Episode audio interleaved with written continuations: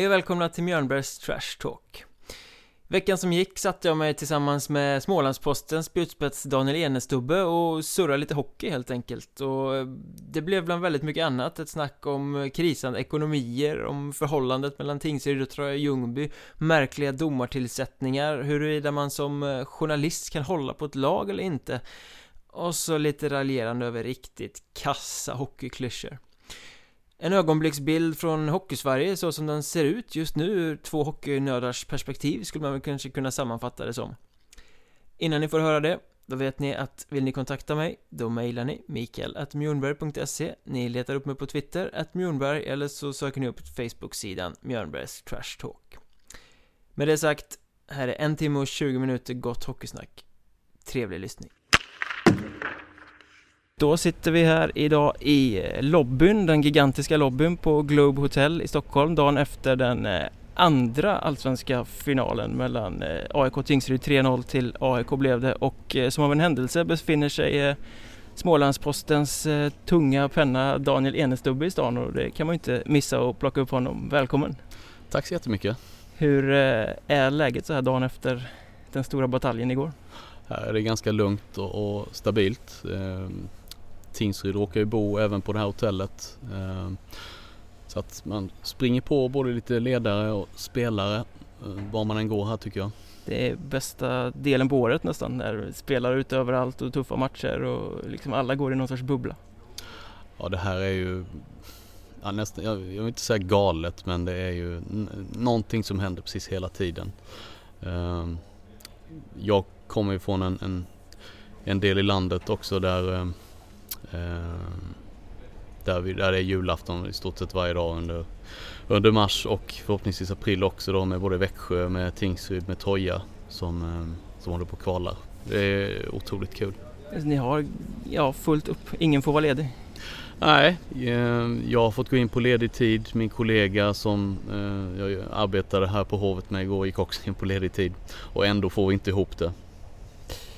Ni hade kunnat göra en hel Smålandsposten om bara hockeyn i Kronoberg egentligen.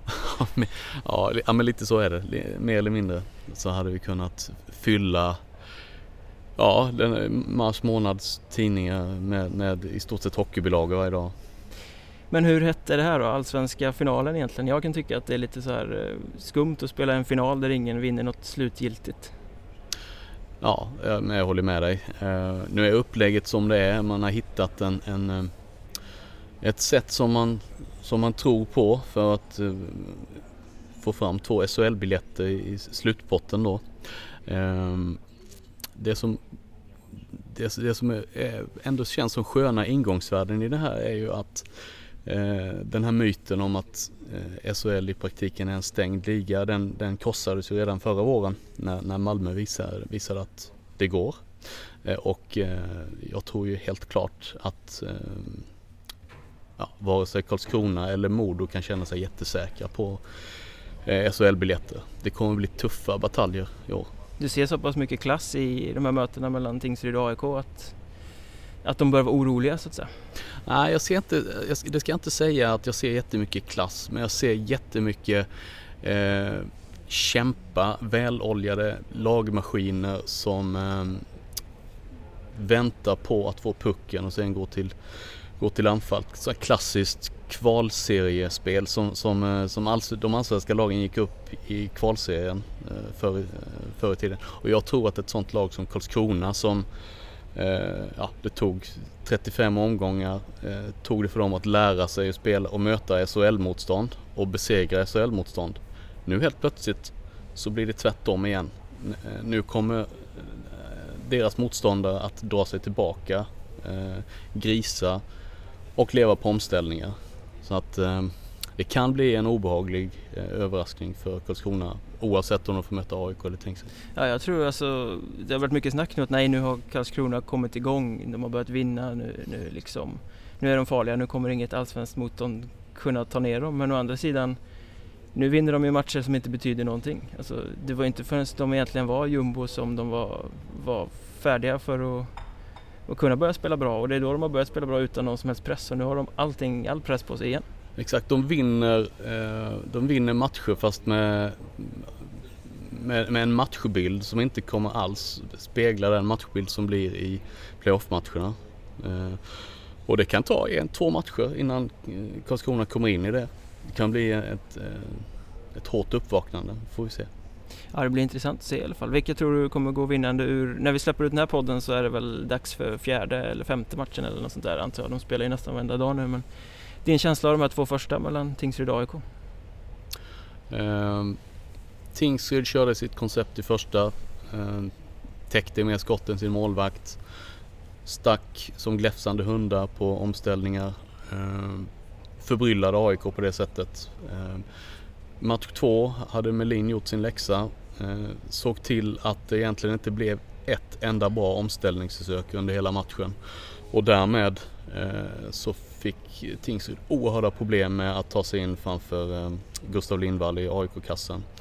Eh, dessutom eh, sidledsspelet i AIK oerhört bra. Eh, snabba, rappa kombinationer som skapade öppna skottlinjer som Tingsryd inte kunde stå i vägen för. Och alla tre målen kom ju till på det sättet.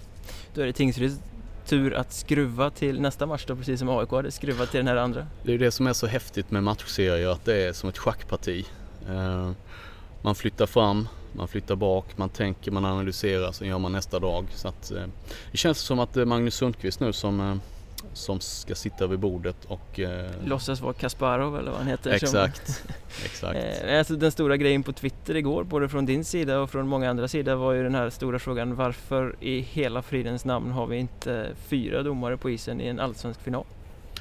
Ja, jag har inte svaret på, på den men, Nej, men frågan ingen, eh, ligger ju helt klart i luften därför att har du ett endomarsystem kallar, kallar jag det för eftersom En ja, huvuddomare? Ja. En huvuddomare. Eh, då blir det väldigt mycket gissa eh, och missa. Eh, har du två ögon till så, har du, så kan en, en domare stå med ryggen mot en situation och ändå så plockar den andra domaren upp och, och kan tolka situationen. Så där går de efter, efter eh, mottot hellre, hellre missa än gissa. Mm, det brukar vara en sån klassisk eh, domarparoll. Ja, och det, här blev det både och så att säga. Både gissa och missa igår. Och det är ingenting som eh, eh, man kan skylla domaren för. Nej, han är ju ensam där. Att... Ja, det är, sporten går så oerhört mycket snabbare nu så att på lång sikt så tycker jag väl att man ska sträva efter att ta tvådomarsystem över hela linjen. Ja, man kan ju tycka att när det verkligen gäller, när det är någonting som man kallar för en final och som är första steget i kval mot SHL också, att man borde ge dem förutsättningarna att spela på den, med samma förutsättningar på den nivån som man gör i, i SHL. Mm. Sen en sak till med, med domaren. Jag har ju bevakat hockey i över 20 år och så fort det har varit en domare med någorlunda geografisk koppling till ett av lagen så har man hört gnäll på läktaren, från Eh, motståndarspelare, tränare, på alla runt omkring att han är ju, han är ju partisk, han, han är ju, hur kan de ta en domare som är härifrån? Och så i den allsvenska finalen eh, match två så plockar de in eh, Peter Lyth från Stockholm med AIK-kopplingar att döma AIK Tingsryd. Hade absolut ingenting med matchutgången att göra men det är så dumt tycker jag att man öppnar för onödiga konspirationsteorier. Ja, man, skap, man lägger ju upp den för de som vill hitta syndabockar på något sätt. Ja, exakt. Det måste ha funnits tio olika, tio andra domare från, från något annat geografiskt håll i Sverige som man kunnat plocka in istället, kan jag tycka. Ja, frågan är då varför man gör en sån sak? Jag tror inte ens att man har reflekterat över det. Jag tror att eh, frågan kan inte ens ha hamnat på bordet. Det, det, är ju en annan sån här diskussion också om vi ändå pratar domare. När man tittar på Hockeyettan som du också bevakar till stor del med Troja Ljungby och eh, domarna där som ofta är geografiskt tillsatta. Där får man ju eh, ofta den här eh, konspirationsteorin att i playoffmatcherna så dömer domaren lite hemmaaktigt för att det kan gynna att de får döma fler matcher längre fram i, i eh, playoffspelet så att säga. Är det bullshit eller tror du att det kan ligga saker i det också? Ingen aning faktiskt men rent generellt om jag hade varit domare eh, bott i eh, en stad, vi säger Växjö där jag bor, så att jag var domare från Växjö och blev uttagen att döma Växjö. Någonstans så hade det i min hjärna utspelats en, en, en liten, vad ska man säga, en fundering att okej, okay, antingen så, så äh, ska jag gå ut här nu och ska visa att jag verkligen inte är en hemmadomare. Mm. Och då blir jag kanske en bortadomare. Eller så går jag ut och så pallar jag inte för hemmatrycket och då blir jag en hemmadomare. Mm. Att den frågeställningen ens ska riskera att finnas i domarens tankar gör att jag eh, Det är min generella invändning mot, mot hela det här. Ja, det finns så pass många domare att man skulle inte behöva sätta sig i den situationen. Öppna för eventuell eh, konspirationstänk. Ja. Eh, liksom. Jag, jag, citerar en av de mest rutinerade domare vi någonsin har haft, Thomas Kuben Andersson från Gävle, som aldrig dömde Brynäs. Han valde bort det. Eh, han skrev så här på Twitter en gång när jag frågade honom vad han tyckte i frågan. Det finns bara en enda fördel med att döma lag från en egen stad och det är restiden. Mm. Och det, det, den tweeten tycker jag säger allt. Precis, då får vi se, det vet vi inte men eh, vad det blir för domare framöver då. Vi hoppas att de eh, Om vi ändå spinner vidare på det här när vi, när vi har SHL uppe på bordet Har det inte blivit lite löjligt mycket fokus på det här med SHL-kriterier fram och tillbaka inför att Tingsryd ska spela allsvenska finalen. Jag menar det är inte så att SHL-platsen ligger på bordet än så länge. Nej, eh, men vi är ju media både du och jag. Eh, så fort vi har vittring på någonting så lyfter vi upp det på bordet. Men nu kan vi försöka ställa oss lite utanför. Ja, eh, men samtidigt kan vi vara självkritiska. Ja, vi, du har, väl, vi, har ja, du ja, frågan? Jo, definitivt. Vi, jag har berört den. Vi, jag kommer beröra den. Jag kommer grotta ner mig i den fullständigt. Vi är sensationslyssna så att... Ja. Jag tycker att eh, den här sortens sensationslyssnare är ganska kul faktiskt. Eh, några reflektioner bara som ändå förvånar mig lite grann. Det är att ingenting nytt har egentligen kommit under solen. Eh, sen 2004 så är det rätt tuffa krav för att gå upp i, i elitserien SHL. Då infördes det krav på en arena som ska ha 5000 minst, var 3000 är eh, sitt, sittande. Och det var ju, så, så, var det ju 11 år tills de ännu tuffare kraven kom förra säsongen. Och då upplevde jag det som att eh, en del trodde att det gick från inga krav till de här kraven 2015 men så är ju verkligen inte fallet. Det är väl den allmänrådande bilden bland folk som bara läser tidningsrubriker? Ja, eh, lite, så, lite så har det varit och lite onyanserad eh, debatt. Eh, påminner väldigt mycket om en politisk debatt faktiskt. Eh, kan jag tycka. Eh, ena sidan tycker 100% en sak, andra sidan tycker 100% en annan sak. Och debatten går ut på att tala om hur fel de andra har, inte varför man själv har någon eh, bäring i det man tycker. Ja, eller debatt och debatt. Det är ju egentligen ett det är ett skjutande mot SHL och ett SHL som hela tiden får försvara sig och, och, och som inte har varit jättesmidigt i sitt sätt att kommunicera. Och som inte har varit världens bästa kommunikatörer eh, får man väl också säga såklart. Eh, men eh, sista ordet är ju verkligen inte sagt ännu och vi har ju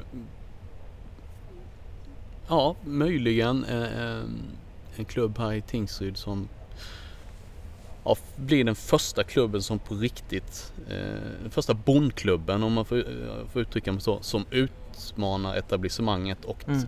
hur det än är, om Tingsryd kvalificerar sig sportsligt för att gå upp i SHL jag vet inte hur det slutar men det blir ju oerhört intressant att se hur, hur en sån fråga skulle hanteras. Ja, för SHL, förbundet, eh, licensnämnden måste ju fatta ett beslut. Och det ställs ju på sin spets i och med att de kommer ju få gigantiskt med skitstorm över sig om de följer sitt reglemente. Eh, och det kommer bli hela havet stormar förmodligen. Samtidigt som man måste ju följa sitt reglemente för annars underminerar man ju hela verksamheten. Då behöver ju reglementet inte finnas. Nej, Eller så kan det finnas lite finstilt i det där reglementet som varken du eller jag vet om. Det kanske, vad, vad vet vi, det kanske finns en, en, en sån här eh, arenakravsstege Eh, som, eh, Men borde inte för, förbund och SHL i rent goodwill-syfte ha kommunicerat den då för att få ner de här rubrikerna som härjar nu? Som sagt, det finns inga kommunikationsstjärnor vare sig på förbundet eller SHL eh, som, som är proaktiva i det hänseendet. Eh, men jag bara lekt med tanken, varför skulle det inte kunna vara så här att, att eh, arenakraven var lite, vad ska man säga, differentierade. Uppfyller du det här och det här så får du så här så här mycket i tv-avtal och centrala intäkter. Uh, uppfyller du det här, det kan väl vara en stege. Uh, måste det vara svart eller vitt? Absolut inte, men det, många vill ju ha det så. Ja, SHL vill ju ha det så. Förbundet uh, vill ju absolut också ha det så. Vet förbundet ens vad de vill? De bara freestylar tycker jag. Ja, um, jag vet faktiskt inte heller. Eh, Eller i alla fall, det är väldigt var... diffust och oklart vad de vill i många frågor i alla fall. Så kan man väl, mm. eh, om man ska ringa in det utan att sparka på någon liksom. Mm. Så kan man väl säga. Men vi lämnar eh, arenakraven där, det är egentligen en annan diskussion än vad vi ska ha här. Du, du nämnde inledningsvis Kronoberg, stekhett, Växjö på väg mot slutspel, de lämnar vi utanför idag. Sen har vi ju Tingsryd här i den den eh, hockeyallsvenska finalen och så Troja som ju ikväll spelar playoff och förmodligen blir klara för eh, kvalserien mot Allsvenskan. Eh, ja, jag skulle bli aningen förvånad om de inte tar den här, den här smash, upplagda smashbollen som de har nu. Exakt hur bra mår hockeyn i Kronoberg skulle du säga? Den mår eh, alldeles förträffligt skulle jag, skulle jag säga. Eh, Tingsryd, ekonomiskt, alltid ett frågetecken har det varit så länge jag har följt, följt klubben.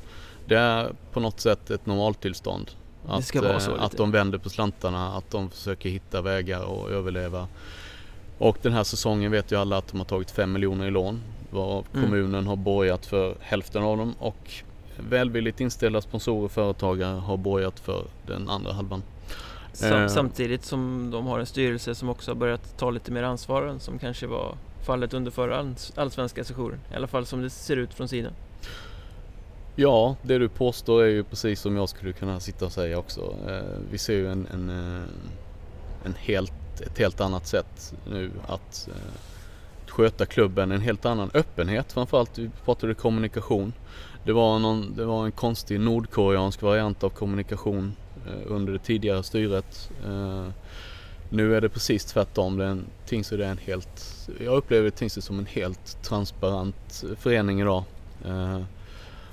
Och när eh, den högst vrålande klackledaren råkar vara ordförande för hela klubben, ja då blir det nog så tror jag. Det är sjukt charmigt på något sätt. Ja men det, ja, men det är det verkligen. Eh, Johan Blomster. Eh, ja, ett unikum verkligen. Ja, det var det första han sa när jag pratade med honom här, här några stenkast härifrån på Hovet direkt efter att de hade säkrat eh, avancemanget upp. Att jag frågade, okej, okay, det gick inte så bra senast, vad ska ni göra rätt nu då? ja, nu får vi göra om och göra det på rätt sätt. Så det verkar lite som att de har, ja. de har gjort det. Ja. Sen har jag, kritis jag har kritiserat dem eh, rätt så hårt eh, den här säsongen för att jag tyckte det var oansvarigt att, att satsa på en så pass ändå hög spelarbudget som de gjorde med tanke på att de inte hade alls någon eh, ekonomi i balans, något eget kapital som, som såg ut att kunna räcka och att de eh, eh till en början såg ut att, att gå all in eh, på att kommunen skulle ställa upp. Eh, nu hittade de en annan väg men eh, ändå. Eh, det är, inte, det är inte helt klockrent skött ändå även om de alltid hittar vägar. Som en överlevare liksom? De är, på varje de är, de är äh, verkligen äh, en av svensk hockeys verkliga överlevare.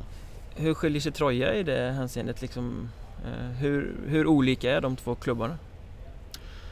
Framförallt är Ljungby ingen hockeytokig stad. Eh, kanske jag får på tafsen av någon nu men jag har hävdat det under många år. Eh, bor ganska mycket folk i Ljungby ändå. Eh, och om, om bara 1500, 1500-1600 av dem i snitt går och tittar på på eh, ett så klassiskt lag som Troja då är det, då, det är en hockeystad men ingen hockeytokig stad. Mm. Tingsryd är en liten otroligt hockeytokig bygd. Redan där skiljer det sig åt i, i eh, vad ska man säga, hängivenhet, graden av fanatism och eh, lojalitet tror jag. Tingsryds publik skulle aldrig bestraffa sitt lag. Eh, Tojas publik har alltid straffat Toja. Två förluster, då säger de att nej, nu går jag inte, nu får de börja vinna igen. Och det ser man ju tydligt på publiksiffrorna. Mm. Ja men det ser man ju, Tingsryd tappade ju inte särskilt mycket publik när de åkte ner i ettan. Nej, och hur bra det än går eller hur dåligt det än går, det är ungefär samma, samma publik, stampublik som letar sig dit. Sen har ju, alltså Dackehallen är ju en supporterhall. Det är hockeysupportrar som tar sig dit. I stort, alltså en otroligt hög procenthalt av publiken som befinner sig, eller Nelson Garden Arena förlåt. Eh, Dackehallen klingar charmigare faktiskt. Ja, det, det, det, precis. Men de är ju, det är ju supportrar, det är ju fans, det är ju, de går ju dit för hockeyn. Um, och därför är det så svårt eh, eftersom de, Nelson Garden saknar faciliteter. Då kan man inte locka den här moderna medgångspubliken som som SHL vill ha? Som SHL vill ha, som vill sitta där med popcorn i en loge och, och titta. Och, och, den publiken vill väl inte Tingsryd ha heller? Nej, det går inte i takt med deras eh, image och varumärke riktigt. Nej, nej exakt. Där har ju Troja fått sin arena nu. Så de har ju en enorm potential att både locka hardcore-supportrar, allmänt lagda supportrar och ren, rena, om man uttrycker det så, slipsar och bekvämlighetssupportrar som vill äta en trerätters eh, och, och knyta affärskontakter och sånt. Så det skiljer sig jättemycket på det sättet nu på arenaförutsättningarna och men, sådär. Men om, eh, om du säger att Troja har medgångspublik och att de är väldigt beroende av att resultaten ska gå med för att folk ska komma. Eh, lever de farligt med sin nya arena då om det skulle bli lite kräftgång på något sätt? Absolut gör de det. Så det är liksom en lite gambling och en risktagning de har tagit i det här bygget som väl kommunen har borgat ganska mycket för. Det, det som jag har sagt hela tiden är att tajmingen är det enda som har varit fel med Ljungby Arena. Den borde ha den kommit tidigare. Ja, den skulle uppförts under de allsvenska åren. Det skulle inte ha krävt så många år innan man hittade en lösning, kom till skott. Man borde ha satt sig ner betydligt eh, tidigare och pratat eh, klubb, arenagrupp, kommun. Istället har det varit väldigt mycket, upplever jag det som att kommunen har nästan varit motståndare till att hjälpa, hjälpa Troja eh, jämfört med många andra kommuner till exempel. Jag menar så fort Ehm, så fort de hade fått nys om att eh, det skulle byggas någonting i Växjö till exempel, då borde, borde Ljungbyborna kanske ha vaknat också att okej, okay, vi måste hänga med, vi måste kunna bli tvåa i länet eh, och kanske, kanske till och med drömma om att utmana Växjö om att bli etta. Ehm, nu kom den lite sent, nu kom den i division 1 och mm. det håller ju såklart inte på sikt att, leva kvar i ettan. Toja måste upp i Allsvenskan. Ja, det är viktigt för dem att ta sig tillbaka upp. Men har de underlag för att vara ett, ett, ett allsvenskt lag som blir mer än eh, under halvan? Kan göra en lyckad säsong som eh, när de tog sig till eh, playoff mot Vimmerby, eller vad säger Växjö där när de var nya. Men liksom, finns det potential att bli något mer än bara ett lag som halvar i botten av allsvenskan? Ja, det, det gör det. Det gör det absolut. Eh, arenan är intäkten. Eh, och sen har Troja trots ett par kriser tycker jag hanterat sin ekonomi eh, väldigt klokt måste jag säga. De har eh, varit rätt duktiga på att värva historiskt sett. Från underliggande divisioner. Även gjort det nu. Tycker Pelle Svensson har gjort det bra. Tycker att de har gjort väldigt bra sista minuten-fynd här. Eh, Jonas en... Johansson och Tor Immo och Rickard Blidstrand som har tagit in. Verkligen. Senast Jonas stal i föreställningen på Gotland senast och ja, avgjorde. Både, både kvitterade och avgjorde. Exakt. Eh, sen kommer de nya kapitalkraven i Allsvenskan. Och då är Troja en av de klubbarna som kommer att ligga bäst till för att uppfylla dem. Eh, jag tror att många andra kommer ha jättestora problem med att ha en miljon i eget kapital. Mm. Eh, en, miljon, en miljon i skulder är ju ganska vanligt förekommande men... Eh. Verkligen. Och så kommer Toya med den här perfekt designade arenan för, för sitt ändamål. Eh, den är som gjord för en allsvensk toppklubb men inte mer. Och, mm. och, och, mer vill nog inte Toja vara heller. Nej, det, Jag tror att det, det, det ultimata för Ljungbyborna skulle vara om Toja är ett mitten, övre mitten halvtopplag över tid. Som är med och fightas i någon slutspelsserie och, och, och, är med och liksom får det här, den här kryddan. Skulle man, skulle man bli den klubben över, över tid så tror jag att kassaflödet, budgetarna, det, det skulle inte vara några problem då. Men hur mycket kraft har de i föreningen? Säg att eh, det skulle misslyckas i år igen. I fjol var det ju missnöjt och föll de redan i playoff. Säg att de misslyckas i år, de misslyckas nästa år. Hur mycket liksom uthållighet finns det i, i klubben och i fanleden och runt omkring så där för att ta sig upp? Ja det där kan inte jag redogöra för eh, exakt strategin för det, den känner jag inte till. Nej men känslan runt klubben? Alltså känslan är ju att de kanske ser eh, att de ser det här som kanske ett, ett, ett eh, treårsperspektiv.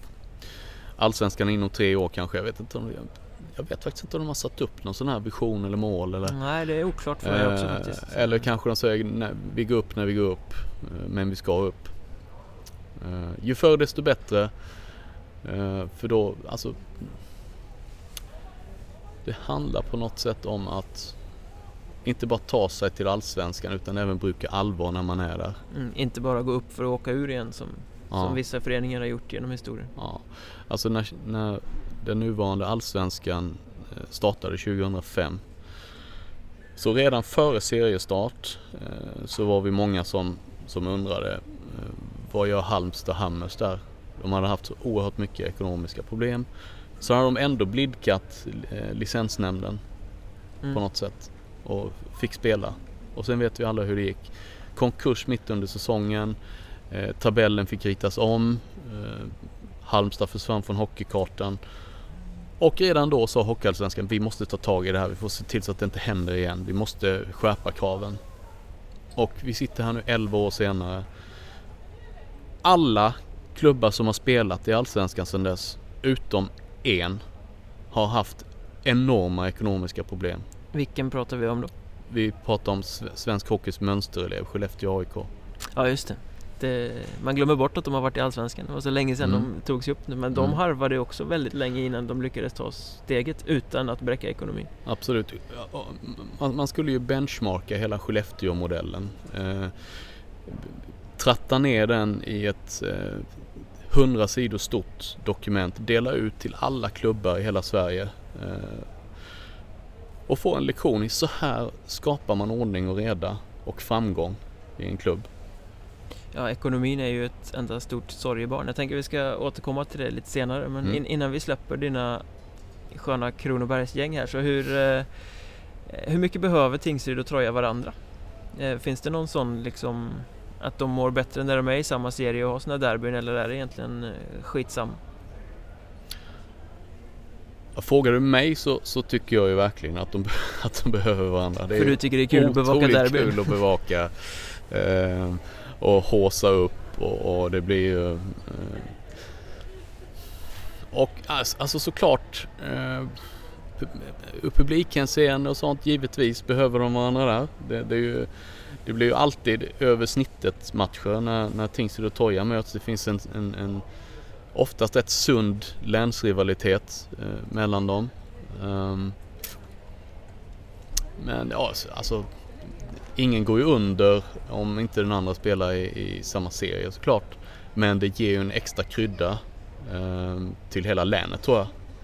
Och, och snacka folk eh, folk, folk jobbar och så har man en, håller på toja och jobbar så har man en, en äh, arbetskamrat som håller på TAIF och så håller man på alltså sånt där håller ju på över hela länet alltså. Ja, och det blir lite svagare när det är olika divisioner för då kan man inte jämföra sig med varandra på samma sätt. Exakt. Okej, ni är i toppen på Allsvenskan, vi är i toppen på ettan men inte mer liksom. Nej, nej men så är det ju. Men är det de som är de stora rivalerna nu? Eller för jag vet att i Tingsryd så har man ju mycket gentemot Växjö men det blir ju lite, det är ju så långt ifrån varandra nu när, när Växjö har blivit en SHL-klubb som har vunnit SM-guld och liksom fasas det ut så att det blir mer mot Troja som är den stora rivalen eller? Alltså den, den, den stora rivalen är, förblir nog Växjö. Det, det, är ju evigt på något sätt. Eh, och det var ju till och med så att Växjös framfart fick ju nästan Troja och Tingsryd att enas kring en gemensam fiende. Eh, det är lite lustigt. Det är också intressant. Inte så att Troja och Tingsryd hejar på varandra men de hejar definitivt på varandra när det andra laget möter Växjö. Vilket ju inte händer längre men på den gamla goda tiden. Det är bönderna mot storstan där också. Ja men det, det, det så är det. Uh, och jag tycker att det är så fantastiskt uh, att vi har en sån sport.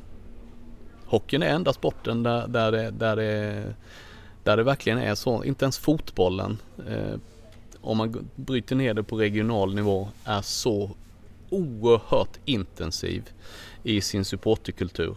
Det är mer, det är mer storstäderna där, där de mm. brakar samman. Men liksom, här är det, hockeyn är ju mer en landsortsföreteelse. Här spelar Stockholm en, en underordnad roll sportsligt. Eh, och, och eh, det är ju fantastiskt eh, Eh, att, att se när man själv som jag då bor i en, en medelstor stad och, och eh, mitt i gröten egentligen. Hur är det då som Växjöboende journalist att komma ut på de här ställena?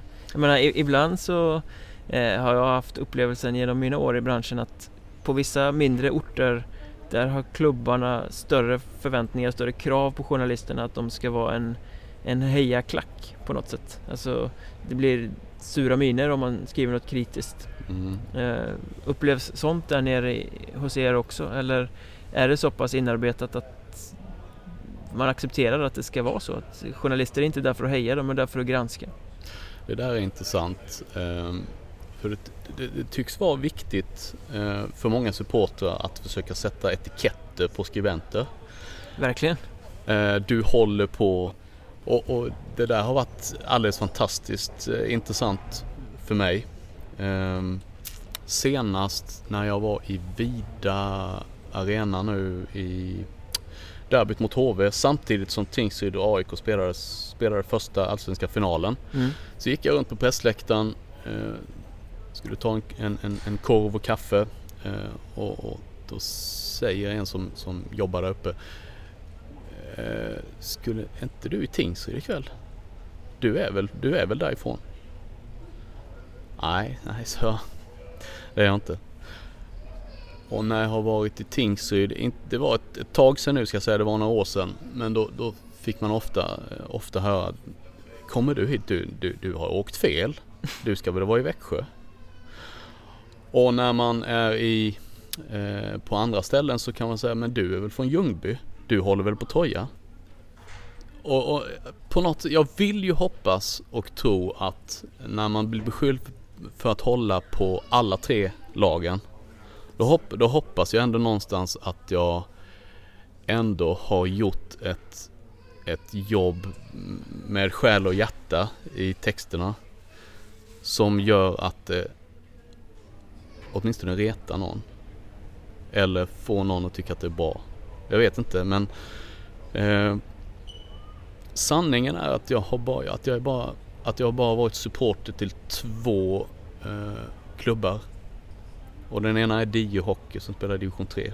Den enda klubb som jag någonsin har representerat eh, själv mm. som D-pojk, knatte. Och sen är det Brynäs som jag blev förtjust i 1980 när de vann guldet. Men som jag anser vara rätt så preskriberat idag. Eh, jag väljer medvetet att inte hysa några sympatier. Jag tycker att det ger mig så mycket mer att vidga perspektivet och försöka se tjusningen i alla klubbar. Jag skrev en, jag skrev en bok eh, om SHL mm. som kom ut i, i höstas. Och eh, i min research så besökte jag alla klubbar från, från Luleå i, i norr till Malmö i söder. Och när man är ute, alltså oavsett vilken klubb du är ute och träffar och ser hur de jobbar, alltså du, du fattar tycke för den klubben mer eller mindre. Att vara i en hockeyklubb, så jag, jag kan säga att jag gillar nästan, jag ser tjusningen i alla eh, klubbar egentligen i, i elithockey-Sverige, alltså från SHL och Allsvenskan. Och de division 1-klubbar där jag liksom har en liten relation till. Jag kan känna igen mig extremt mycket i det där för att jag tror under min tid som jag har bevakat ettan och, eh, eller framförallt ettan och även allsvenskan så jag tror inte att det finns någon klubb som jag inte har blivit beskylld för att hålla på och vice versa också inte blivit beskylld för att hata. Eh, men det där, det är precis som du säger, när man är ute, det där kan ju skilja från dag till dag egentligen vilka klubbar man egentligen just då har mest känsla för och det bygger ju ofta mycket på någon specifik grej som har hänt för att man har varit i verksamheten eller för att man har träffat någon från det laget och haft liksom som har gett utbyte i en intervju kan det vara till exempel. Nästa dag pratar man med deras motståndare och har feeling för dem liksom. Så att det, det funkar ju inte att hålla på någon. Jag tror man skulle bli jävligt enkelspårig då som, som journalist. Ja, det tror jag också. Det är därför jag har övergett alla tankar på att hålla på något lag. Sen är det ju såklart så här, jag, jag är anställd av Smålandsposten i Växjö. I mina arbetsuppgifter ingår att att vara läsarnas förlängda arm in i verksamheterna i Östers IF, i Växjö DFF på fotbollssidan, i Växjö Lakers, i Tingsryd, i Troja på hockeysidan och i alla andra klubbar som jag är satt att bevaka. Eh, det är min uppgift att på, på bästa sätt berätta om det bästa och det sämsta i de här klubbarna. Och, och göra det med så mycket kött och blod det bara går. Mm lyfta fram det positiva och det negativa. Ja precis och det är klart. Det är glasklart att jag ja, inom citationstecken håller på Växjö Lakers, Tingsryd, Troja när de spelar i sina serier. Jag vill ju såklart att de får en jättelång säsong för då blir mitt jobb mycket så roligare. oerhört mycket roligare än att de, deras säsong är slut 20 februari. Ja. Givetvis håller jag på dem men jag är inte partisk för det. Jag önskar dem ju eh, framgång. Eh, alltså till, jag, jag, önskar inte dem framgång till vilket pris som helst. Såklart att de sumpar sin ekonomi. Då påtalar jag såklart det. Mm. Eh, men av rent egoistiska yrkesskäl här. Klart jag vill ha, klart jag vill ha en, en eh, en vår i hockeyns tecken. Jag är så otroligt bortskämd med detta. Jag har hållit på 20 år och varje år, varje vår har jag bevakat ett kval, minst ett kval. Du är lyckligt lottad kan man säga. Ja, jag är verkligen lyckligt lottad. Jag sitter på, på precis rätt geografisk plats för att, för, för, för, en, för att vara en skrivande hockeynörd. Undrar folk varför det plötsligt blev stimmigt i bakgrunden så beror det på att eh, halva Tingsryds ungdomliga ja. lag kom och samlades här i lobbyn. De ser inte, ja, de har allt, en genomgång här nu. ser inte allt för nedstämda ut efter att ha förlorat igår. Så har vi gett er den ögonblicksbilden också. Eh, jag tänker vi går vidare. Förra året, eh, säsongernas säsong, snackades det om. Alla satsade. Det var stora lagbyggen och många lyckade satsningar uppåt, många hjärtan som brast för satsningar som inte funkade. Hur tycker du att årets säsong egentligen står sig kontra det som hände förra året? Vi har ett tragiskt exempel nu i Västerås. Ena dagen så är allt under kontroll. Eh, andra dagen så kallar Västerås till presskonferens. Då fattas det 5 miljoner kronor i, i klubben helt plötsligt. Ingen vet varför. Eh, det skylls på det ena, det skylls på det andra. Eh, man har fattat beslut på felaktiga grunder, på felaktiga prognoser, bla bla bla. Jag kan inte, fem miljoner. Jag kan inte tolka det på annat sätt än att Västerås har gått all in på en första andra plats i, i, i Hockeyallsvenskan. Att de tog, på något sätt tog för givet att vi har ett sånt bra lag så att vi kommer bli sämst tvåa i den här, i den här ligan. Eh, och då budgeterar vi för det. Och sen har det, det, det har inte funnits, funnits några krockkuddar i den budgeten. Nej, för någonstans, jag menar man kan ju bristande rutiner och bristande kontroll och de har tagit, vad var det de sa, goda beslut på dåliga underlag eller något sånt där liksom. Någonstans så, det är väl liksom inte Bjarnes bokföringsservice som, som sitter där i klubben. Någon, någon i styrelsen måste ju ha ett ansvar för att ha koll på räkenskaper. Det kan inte saknas fem miljoner plötsligt. Om det ändå vore Bjarnes bokföringsservice som, som hade tagit hand om det. Eh, det verkar ju alltså det är ju inga matematiker. Det är ju inga ekonomer som sitter i, i I I- i klubbstyrelsen där. överhuvudtaget. eh, och ändå är det säkert det. Mm. Och, och då, då finns det bara en sak. Och Om, om det är en kompetent styrelse som har kört så fel, då finns det bara en, det finns bara två eh, möjligheter kvar till varför det har gått så här. Det ena är att det har förekommit oegentligheter. Någon har förskingrat eller någon har gjort något brottsligt. Eller så har supporterhjärtat tagit över förnuftet och kört hela ekonomin i botten. Ungefär som att satsa på rött på, på rouletten. Ja, vi tar de här fem miljonerna, vi lägger dem här och så Ja. hoppas vi att det går. Ja, men varför blir det så här? Alltså, Hockeyettan blöder, Allsvenskan blöder. Vi sa förut att nästan varenda klubb har ekonomiska problem. Och man ser det säsong efter säsong efter säsong och man säger att äh, men fan, nu är vi trötta på att skriva om ekonomi, vi vill skriva om sport istället. Och sen nästa säsong så ramlar tre, fyra klubbar till dit. Någonstans måste ju hockeyn kanske ta tag i ett attitydarbete för att få klubbledare eller klubbar överhuvudtaget att ta ett ansvar för hur man faktiskt sköter en förening mm, men det sker aldrig. Nej, det gör ju inte det. All Alltså, någon- kritik riktas alltid uppåt mot SHL. Och SHL, vi har ju redan eh, gått igenom det, de är ju inga stjärnkommunikatörer och de förtjänar eh, kritik eh, på, på vissa sätt. Men Hockeyallsvenskan seglar alltid under, under radarn. Trots att det ständigt är någon hockeyallsvensk klubb som vars existens är i fara. Mm. Det är inte sexigt att, föra upp det på, på bordet. Att diskutera det och det, jag begriper inte det. Jag förstår faktiskt inte varför det borde, det borde kun- kunna engagera riksmedia också tycker jag, inte bara SHL. Mm. Men i och med, i och med att hockeyns fanskaror sträcker sig så långt alltså så över hela, hela landet. Det borde vara säljbart. Det, det, det, det, det borde kunna lyftas en debatt även när det gäller allsvenskan. Man tycker att det borde göras mer nu också när det kommer de här nya ekonomiska kraven att du ska ha en miljon i eget kapital och Mm. sådär. Vilket de flesta utan kreativ bokföring inte kommer att kunna nå upp till.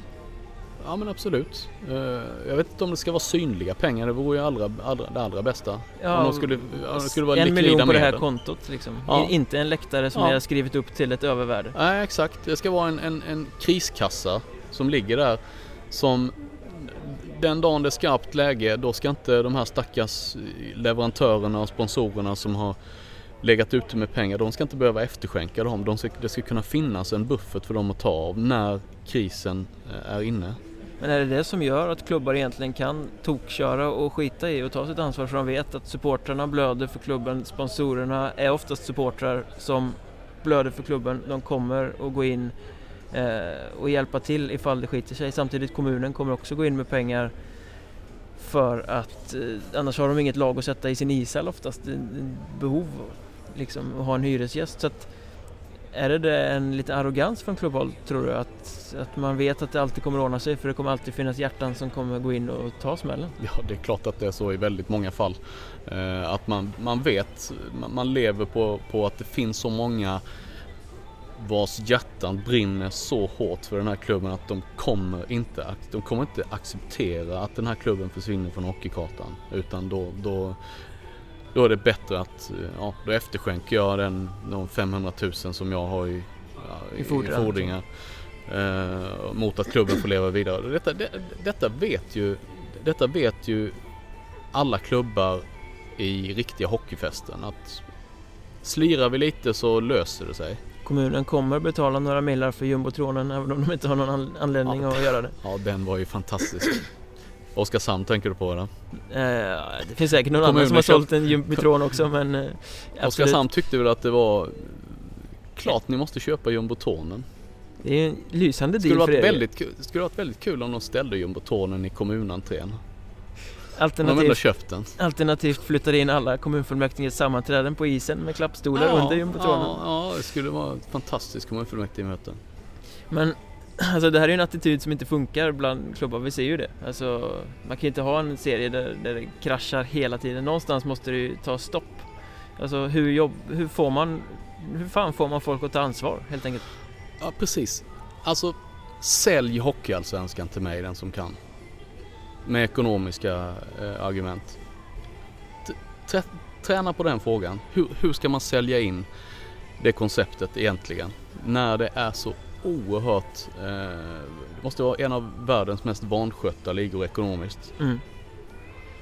Jag har absolut inget bra svar på det. Nej.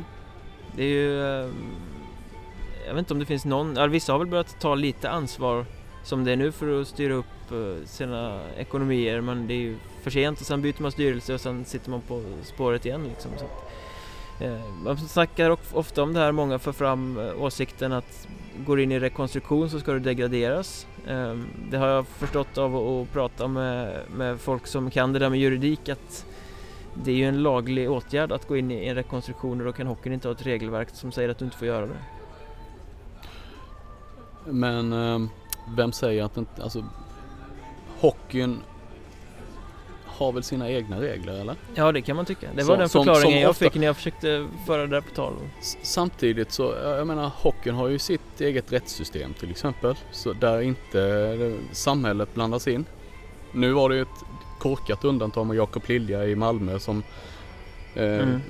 åtalas för det här han gjorde för ett år sedan mot Jens Olsson ja, i Malmö. Crosscheckingen i huvudet va? Crosscheckingen. Ja. Men annars, det är ju ett exempel annars på där, där idrotten går en väg och samhället och dess lagar står utanför. Mm. Så att eh, nu är jag ingen jurist men, men man borde väl kunna pröva juridiskt om det går att införa en, en degraderingsklausul vid rekonstruktion. Vore det en bra grej tycker du? Absolut. Ja, och en jättebra grej. Ja. Jag är absolut pro det. Ja men liksom Sköter du dig så illa så du måste rekonstruera, gå ner en serie? Ja. Det är inte så himla farligt att gå ner en serie heller. Det är värre att raderas från hockeykartan. Ja, och Eller det är egentligen, om vi ska nu se lite cyniskt på det hela. Egentligen är det ganska smart för dig om du har harvat med en stor ryggsäck år efter år efter år att gå i konkurs. Ja, rent eh, Du får räkna med att det tar, det, tar tre, fyra år sen är du tillbaka igen. Titta på och Västerås då har du raderat skulder, skulderna. Mm. Mm. Men det blir så provocerande när ett lag som Västerås är tillbaka bara 15-16 år senare efter en konkurs. Ja, I samma fälla igen. Det är väldigt um, Väldigt märkligt alltså. Och Växjö var ju den eh, situationen. Konkurs 97 uppstod som Växjö Lakers och sen jättenära konkurs igen nio år senare. Då finns det de här byggherrarna som går in med pengar ibland och räddar vissa klubbar. Men, mm. men eh, hur många gånger så kan man göra så här utan att, och, vad ska man säga? Det finns ju lag som försöker sköta sig en stund. Men någonstans så är ju systemet upplagt så att du tjänar inte på att sköta dig. I och med att alla andra bara kör och sen så löser det sig ändå. Och det är ju så här också att varje sån här kris som blir till en rubrik urholkar ju på något sätt varumärket lite, lite i taget. Till slut så är ju bara varumärket förknippat med dålig ekonomi. Alltså någonting mot, och som sagt det här är ett 11 år gammalt problem och mycket, det är äldre än så till och med. Eh, man har sagt i 11 år att nu ska vi göra någonting. Men ingenting har gjorts på 11 år. Och det tycker jag är anmärkningsvärt. Är det en fara för hockeyn i största allmänhet att eh, alltså imagen blir ju dålig. Den blir mer förknippad med negativa ekonomirubriker än det som händer på isen långa stunder. Absolut, det är jätte, jätteoroande. Eh, och slagkraften i Hockeyallsvenskan, vad händer med den? Vad händer med vår, vårt eh, kretsloppet med näringskedjan? Hur ska, ja precis.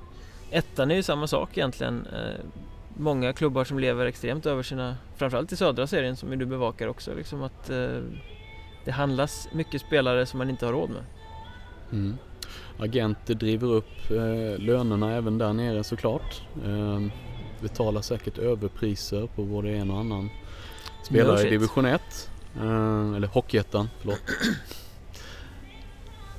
Så att nej, vi har en problematik. Eh, och hur ska de då klara att ta klivet upp till den här allsvenskan där man ska ha en miljon eget kapital där eget kapital egentligen inte existerar i ettan överhuvudtaget. Mm, då har vi ju, då har vi ju SHL-diskussionen light. Ja, en light-version. Det är inte sittplatser det handlar om nu utan likvida medel egentligen. Nej, och, och då har vi ju Hockeyettan som väl också är, är rätt ganska högljudd ibland. Jo då. Eh, bland annat du och några till har ju sett till så att det har blivit eh, ett uppsving där minst sagt. Eh, så vi kanske har inom, inom ett år eller två kanske har en debatt där också. Eh, stäng inte dörren till Hockeyallsvenskan, mm. division 1. Och samtidigt slår det, slår det neråt igen. Vi konstaterar att eh, ettan mår inte heller bra. Nej, den mår nästan sämre än allsvenskan. Mm. Och där har vi också diskussionen, där är det ju väldigt mycket det här det, det införs krav nu från och med nästa säsong att man ska ha nollresultat, alltså du får inte ha skulder utan det är inget eget kapital men du måste ligga på noll eh, för att få spela i Hockeyettan. Och det är ju många, många klubbar med ganska mycket underskott som har jobbat med det i flera säsonger nu eh, och gjort det ganska framgångsrikt. Men där blir debatten istället medan andra bara stoppar huvudet under armen och kör som vanligt. Så att nu måste reglerna när de väl kommer tillämpas stenhårt. Annars är det ett slag i ansiktet på dem som faktiskt har försökt att sanera sin ekonomi och försökt få till eh, för att klara de här licensreglerna som man mm. sätter upp. Om man tillämpar reglerna och kör dem stenhårt det leder ju å ena sidan till att den här eh, branschen kanske självsaneras inom två, tre år. Å andra sidan, myntet baksida, vilken slagkraft håller ligorna? Håller ligorna? Blir det dagens division 2-lag som kommer spela i ettan? Bara på grund av att de har välskött ekonomi? Det är ju också ett... Ja, det kan mycket väl bli så. Senaste gången som någon stämde av det där var väl i samband med årsboksluten förra året. Eh, så var det väl 25-26 lag i Hockeyettan som hade röda siffror i, mm. i boksluten. Så att skulle reglerna ha tillämpats då så skulle ju mer än halva serien ha ryckt. Mm. Ja, nej det är, det är skrämmande och intressanta eh, siffror. Men samtidigt kan man ju förstå eh, supporterupprördheten eller supporterkänslorna här när de här reglerna aldrig tillämpas eh, ordentligt. Jag är nästan för alltså att har du en elitlicens så skriv den väldigt, väldigt tydligt det här gäller och sen tillämpa den fullt ut. Inga dispenser, bara kapa av det som de som inte sköter sig så får vi se vart det går sen. Mm. Då får man väl bygga upp ligorna på på några års sikt i så fall, liksom, när folk har fått sanera sina ekonomier och tagit sig upp igen. Ja, eh, det här känns som en evig diskussion. Vi skulle kunna sitta här i tre timmar och, och ja, diskutera den tiden det här. Har vi, inte. Och, eh, vi kan väl konstatera att vare sig vår andra eller tredje liga mår speciellt bra ekonomiskt. Om vi uttrycker oss lite diplomatiskt. Och det går inte att bara skylla detta på SHL? Nej, Tycker du till exempel att allsvenska klubbar borde bli eh, duktigare på att eh, scouta ettanspelare för att till exempel bygga billigare trupper då än att kliva ner och hämta de här dyra importspelarna från södra Europa eller college-ligor eller var de nu kommer ifrån? Det tror jag absolut. Eh, men det bygger ju på, ingen, ingen allsvensk klubb har ju råd att anställa eh, scouter på heltid. Så det, det bygger ju också på, där kan supportrar eh, som har, som har bra analysförmåga eh, komma att vara guld värda till exempel om man eh, eh ja, avlönade dem på något annat sätt än, än en fast lön till exempel. Eh, låter dem åka, gav dem en, en, en ett årskort? Fri, ja, ett årskort, fri bil, bensin och åka ut och scouta. Lämna in rapporter, eh, vad vet jag. Eh, det finns väldigt mycket, det finns väldigt, överhuvudtaget väldigt mycket att göra, att vinna på att leva nära sina supportrar tror jag som klubb. Framförallt tycker man väl kanske att ettan är inte så svår att scouta. Den finns ju betydligt närmare än vad många av de här andra ligorna finns där man gärna hämtar håsade spelare ifrån. Ändå så tycker jag att mycket eller många av de spelarna som hämtas från ettan till allsvenskan det är de som ligger högt i poängligorna eller de som har en bra stats på EP liksom men det är sällan, det finns väldigt mycket spelare där ute som lätt skulle kunna kliva upp tror jag som ingen verkar vara intresserad av. Absolut. Alltså, um, scouta sitt eget närområde borde ju inte vara så svårt liksom. Säkerligen inte. Men, Växjö men... borde ju ha någon som sitter i, i Troja och varje match, ting, Tingsryd också. Ja. ja, man måste ju ut. Man måste ut. Man kan inte, man kan inte scouta efter TVn. Du måste ut, du måste ut i de här kalla hallarna en ruggig eh, sen torsdagkväll i november och titta på den här nummer 9 i Nittorp eller eh, vad det nu kan vara. Eh, kolla hans rörelsemönster, kolla kan det vara något att bygga på? Framförallt måste man ju också se dem i många situationer. Det räcker inte med att se den här killen som hänger fyra baljor mot bottenlaget. Du måste ju ut och se honom i kvalet också. Så färgar han lika mycket när motståndet eh, är tuffare? Färgar han lika mycket när allting ställs på sin spets? Eller viker han in kepsen och gömmer sig i båset? Mm. Karaktären. Det är vi rätt inte så bra på att scouta heller i Allsvenskan och, och ettan kan jag tycka.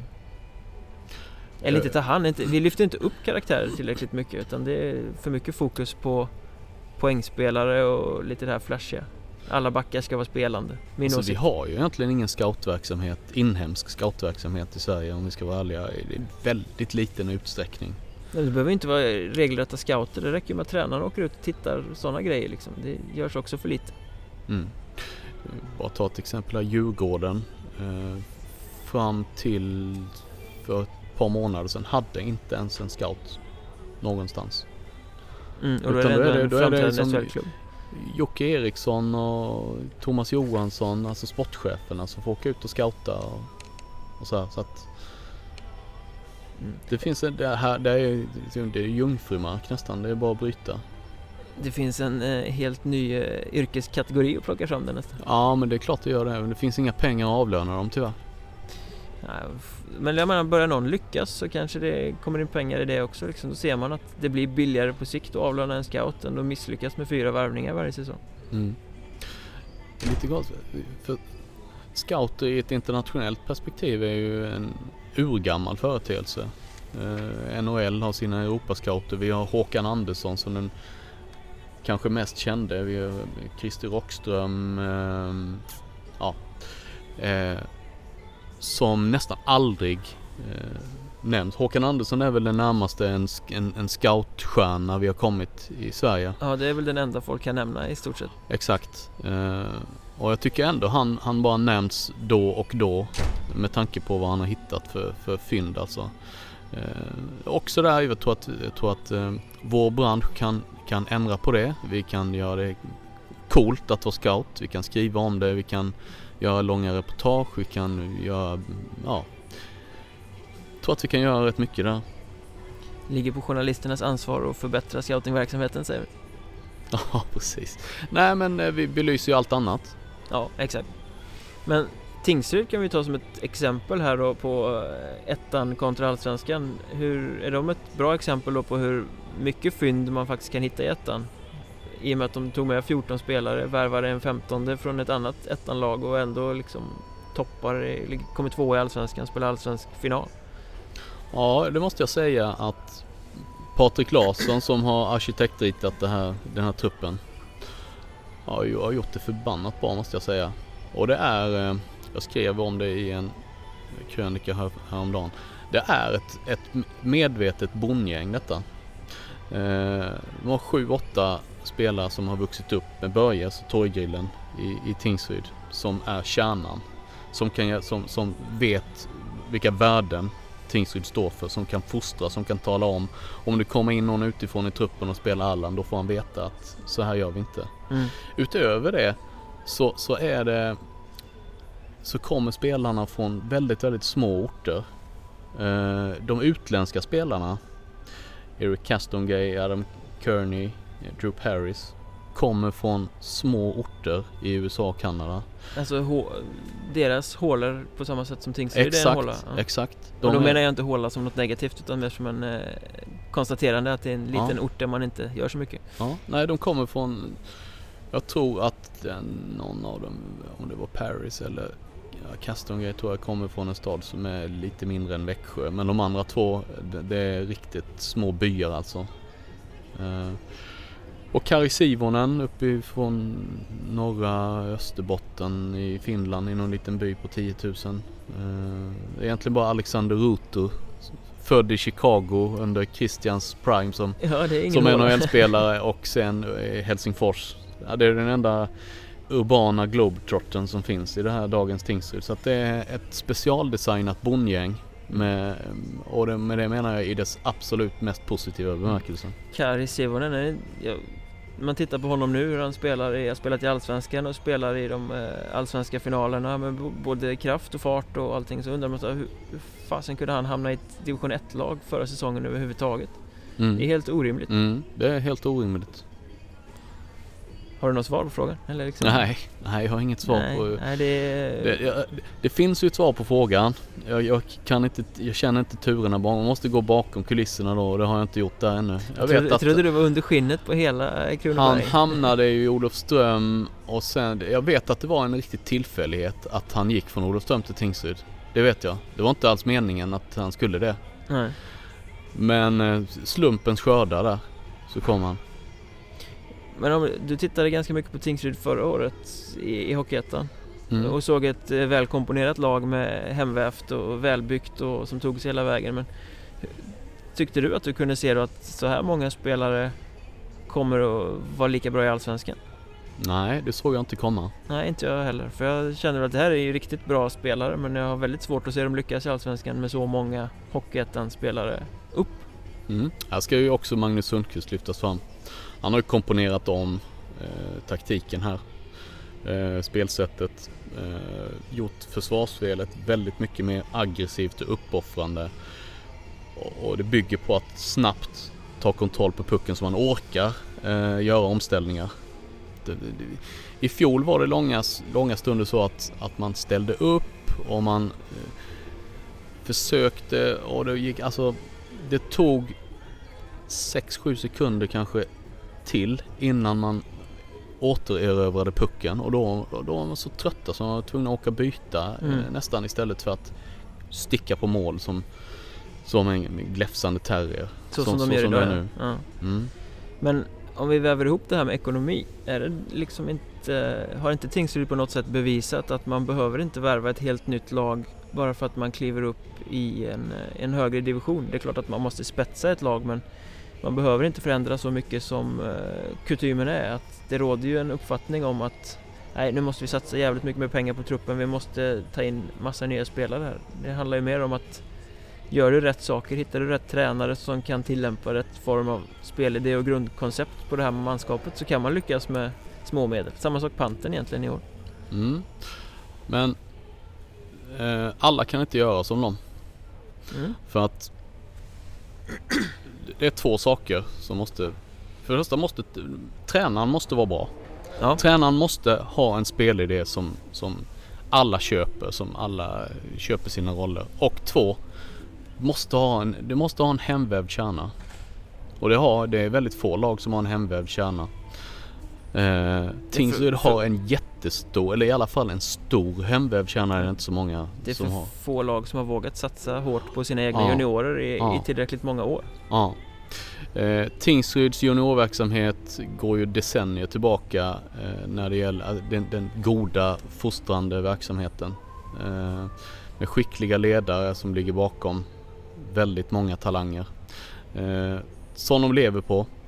Eh, det är en, liksom, en ständig brunn som de kan ösa ur. Som är få kl andra klubbar förunnat eh, på den nivån, absolut. Eh, Det, alltså ju mer främlingslegion desto större problem får ju tränaren att sätta ett spel och få spelarna att axla, axla de roller som de blir tilldelade. Eh, man brukar säga att ett lag är inte bättre än sin svagaste länk. Mm, är ju ett klassiskt uttryck. Och vad är den svaga länken? För mig är inte den svaga länken den sämsta spelaren i laget. För mig är den svagaste länken den som är sämst på att acceptera sin roll. Mm.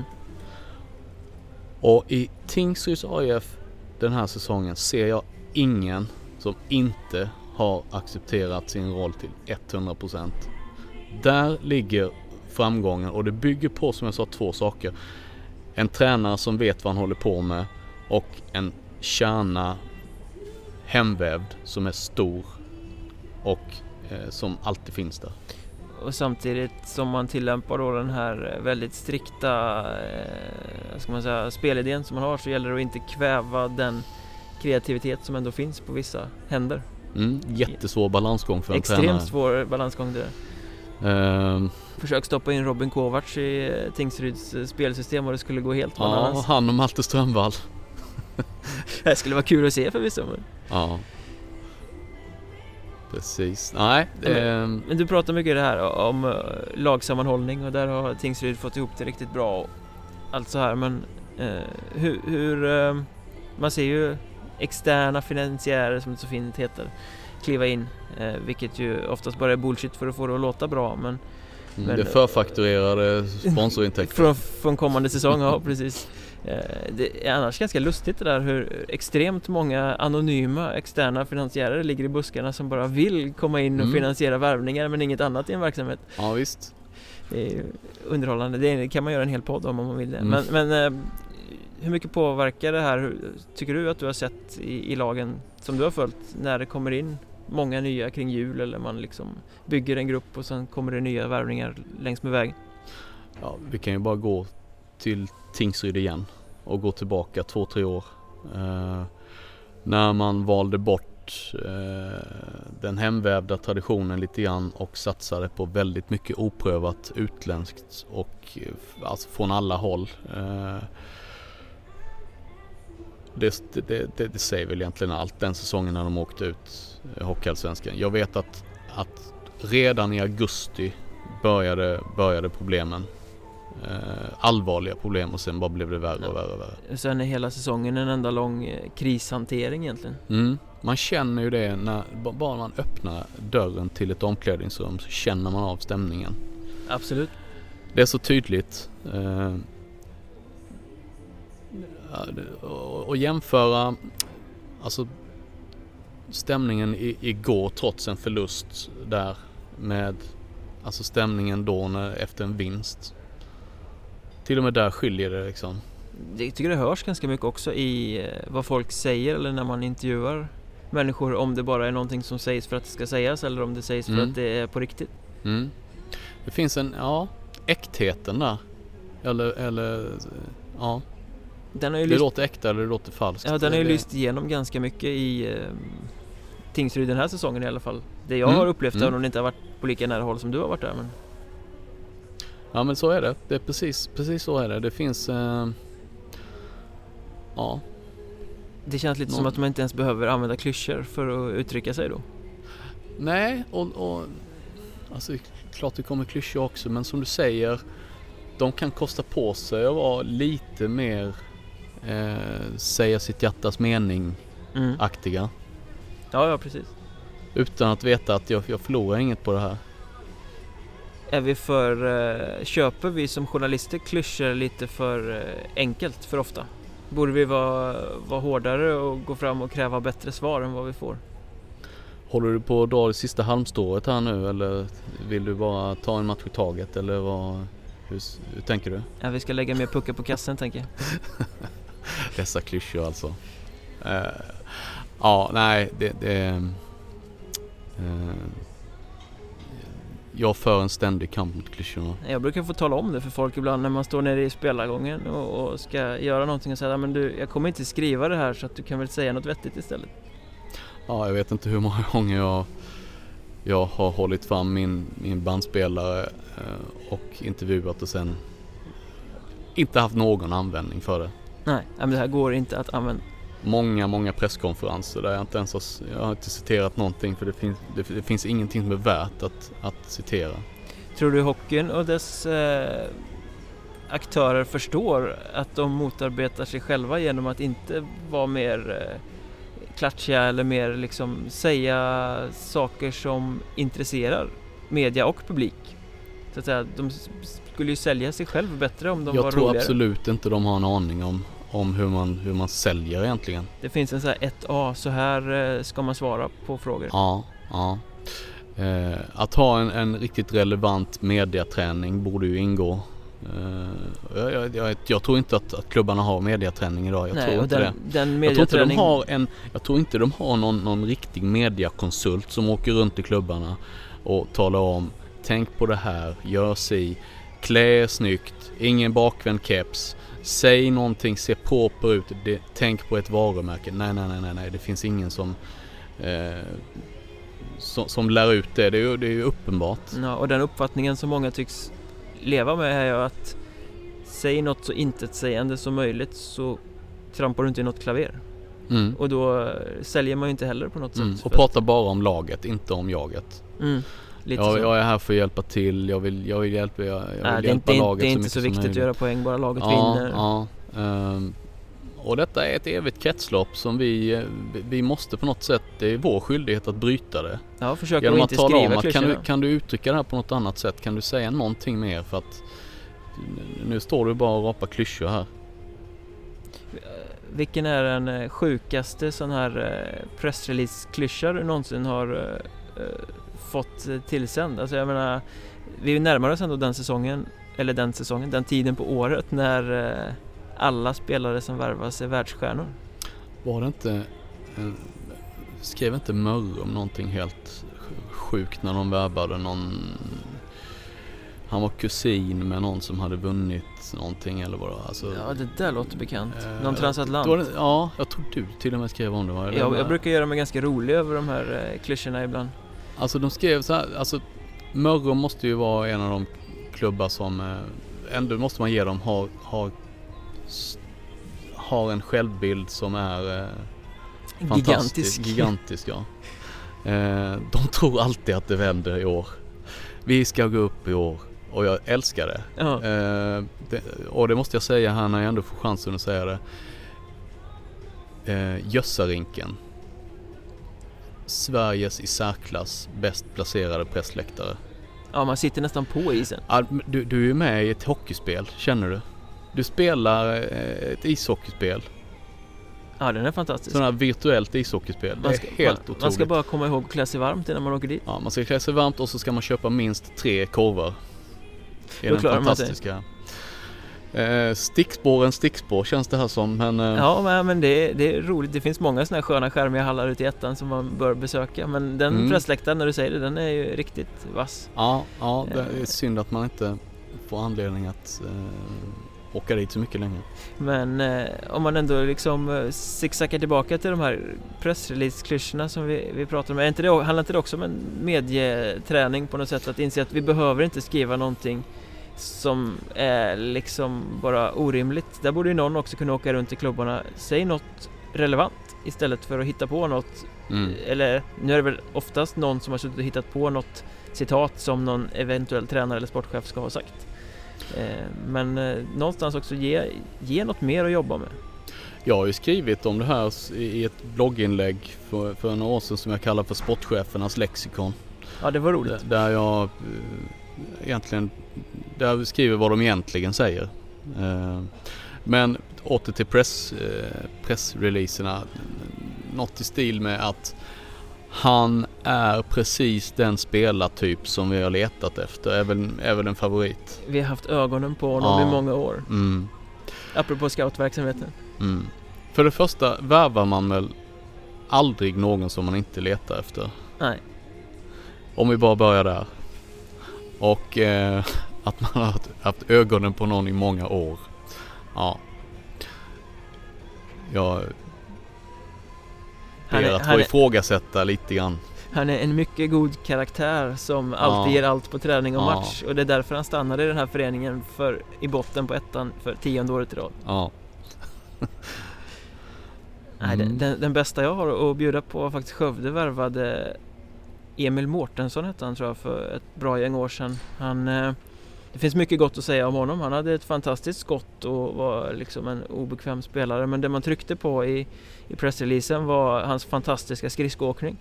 Vilket alla visste att är det någonting den här killen inte kan så är det åka skridskor. Det är liksom eh, pansarkryssaren Potemkin genom mittzon. Det tar liksom, han är nere bakom mål innan han har fått upp farten. Eh, då har man ju också bara hittat på en klyscha för att det ska låta bra, känns det som. Verkligen. Uh, ja, det, alltså, skulle man samlat på sig eh, ett gäng pressreleaser genom åren och ställt samman dem och sen kontra utfallet så skulle det varit ganska kul att göra den analysen. Ja, pratade vi inte om det någon gång och göra en bok om eh, alla dessa klyschor och, och sånt? Jo. Det, det, ska vi inte Det avslöja är hemligheter där? Men fortfarande en idé som jag skulle vilja realisera någon gång. det skulle kunna bli eh, årets roligaste bok förmodligen. Ja, det, det skulle det absolut kunna bli. Och så om man tar lite sådana här härligt konkreta exempel också. Men om vi ska knyta ihop allting här nu som vi har zigzackat fram och tillbaka Mm. mellan eh, olika spår sådär som det blir när man sätter sig i en hotellobby en, eh, vad är det, fredags förmiddag och inte har så mycket annat att göra. Mm. Eh, vart kommer hockeyn hamna om några år tror du? Alltså, det är mycket SHL-krav och ekonomiska krav och, och klubbar som lider och eh, lag som vill upp från ettan och seriesystem som ska ändras och som det finns liksom synpunkter på om det är bra med de här matchserierna eller om man ska ha en kvalserie eller fram och tillbaka. Du gillar matchserier vet jag, jag gillar kvalserier så där hade vi också kunnat Mm. göra en podd och kriga Mm. om i, i all evighet. Absolut. Eh, men hur mår den tror du? Var, var hamnar vi om två, tre år? Ja, det är en jättesvår fråga. Ehm, läget ser ju... Det, det, det finns i alla fall... ehm, vad ska man säga? En, ett... Vad är det Man är medveten om... Bristerna, sjukdomarna? Ja man, man är, ja, man har ändå nått dit här nu på, på alla tre nivåerna. Att man har ringat in problemet, konstaterat att vi har problem och att vi måste eh, införa krav så att alla nyktrar till och inte bara kör gasen i botten varje säsong och sen får någon annan betala. Om vi lever i, i tron att de här reglerna ett kommer efterlevas och två eh, eller eh, så att säga ett att man inte eh, att man är ganska hård menar jag. Mm, att man tillämpar att dem nämnderna är hårda och att de efterlevs och, och att det kämpas hårt ute i klubbarna för att också följa dem. Genom att lägga in lite krockkuddar i varje budget. Ehm, lätt att säga, svårt att göra. Ja, är, men, det, är det rimligt eller på att säga liksom? eh, Alltså glädjekalkylerna kommer ju fortsätta och hagla känner jag. Man, man kommer sätta in publiksiffran som man vill ha, inte den man tror kommer komma. Det är klart att det inte, att det inte kommer vara guld och gröna skogar för alla eh, hockeyklubbar om, om tre år bara för att det införs lite kapitalkrav och sånt där. Men som vi har varit inne på lite grann, det kan bli en, en viss form av självsanering tror jag. Eh, vi kan komma att rita om hockeykartan lite grann, framförallt i Hockeyallsvenskan tror jag. Och Hockeyettan. Och kanske SHL också. Eh, det blir intressant. Tingsryd blir ett jätteintressant case om de går så långt som till SHL. Det kan vara en det kan vara en dörröppnare eftersom vi aldrig har, vi har aldrig i så fall ställts inför den här ehm, situationen i svensk idrott. Reglerna sätts på prov Mm. liksom. Ja, de ställs på sin spets. För det är ju inte, alltså att man inte får gå upp eller vill gå upp eller kan gå upp i en högre serie. Det är ju ingenting, det är ju jättevanligt i andra sporter. Kolla Mm. här volleyboll, pingis, Basket. basket, handboll. Många som, som, som vet att hur mycket vi än drömmer, vi kan inte gå upp, vi vill inte gå upp för det, det kommer inte funka. Vi är vana att åka fem mil till våra matcher. Vi kan inte gå upp där och sen åka upp till Örnsköldsvik en eh, torsdagkväll och spela volleyboll eller vad det nu kan vara. Mm. Eh, Men hockeyn, tack vare sitt oerhört breda stöd och supporterkultur eh, och eh, business och tunga ekonomiska omsättningar. Det kommer ju tvingas fram ett oerhört eh, vägledande beslut. Det kommer bli ett prejudikat. Ja. Det kommer avgöra, i så fall får vi ett avgörande inför framtiden. Kommer förbundet att luckra upp lite grann? Att godkänna en dispens igen? Ja, då är det det yttersta beviset på att SHL-dörren absolut inte är stängd. Mm. Absolut. Kommer de säga nej, stick iväg med Tingsryds AIF. Vi vill absolut inte ha er Ja. här. Då har vi en, en liga som inte är stängd men som vi nu bevisligen vet att alla hockeyallsvenska klubbar är inte välkomna. Du ringade in hockeyn ganska bra där faktiskt eh, mitt i resonemanget där när du pratar om att det är business. Hockeyn är ju extremt stor business idag fast sköts inte som sådan eftersom det inte är rätt personer som har hand om nyckelrollerna. Ja, det har också har vi ju lite grann ringat in. ehm, Och där har vi också en stor utmaning att kommer rätt Mm. personer på rätt platser och man börjar tänka lite i sådana banor så kommer ju hockeyn förmodligen också kunna utvecklas på alla de här nivåerna som vi har berört. Absolut. Nu ska du tillbaka till Hovet om eh, imorgon. Eh, hur är pressfikat där förresten?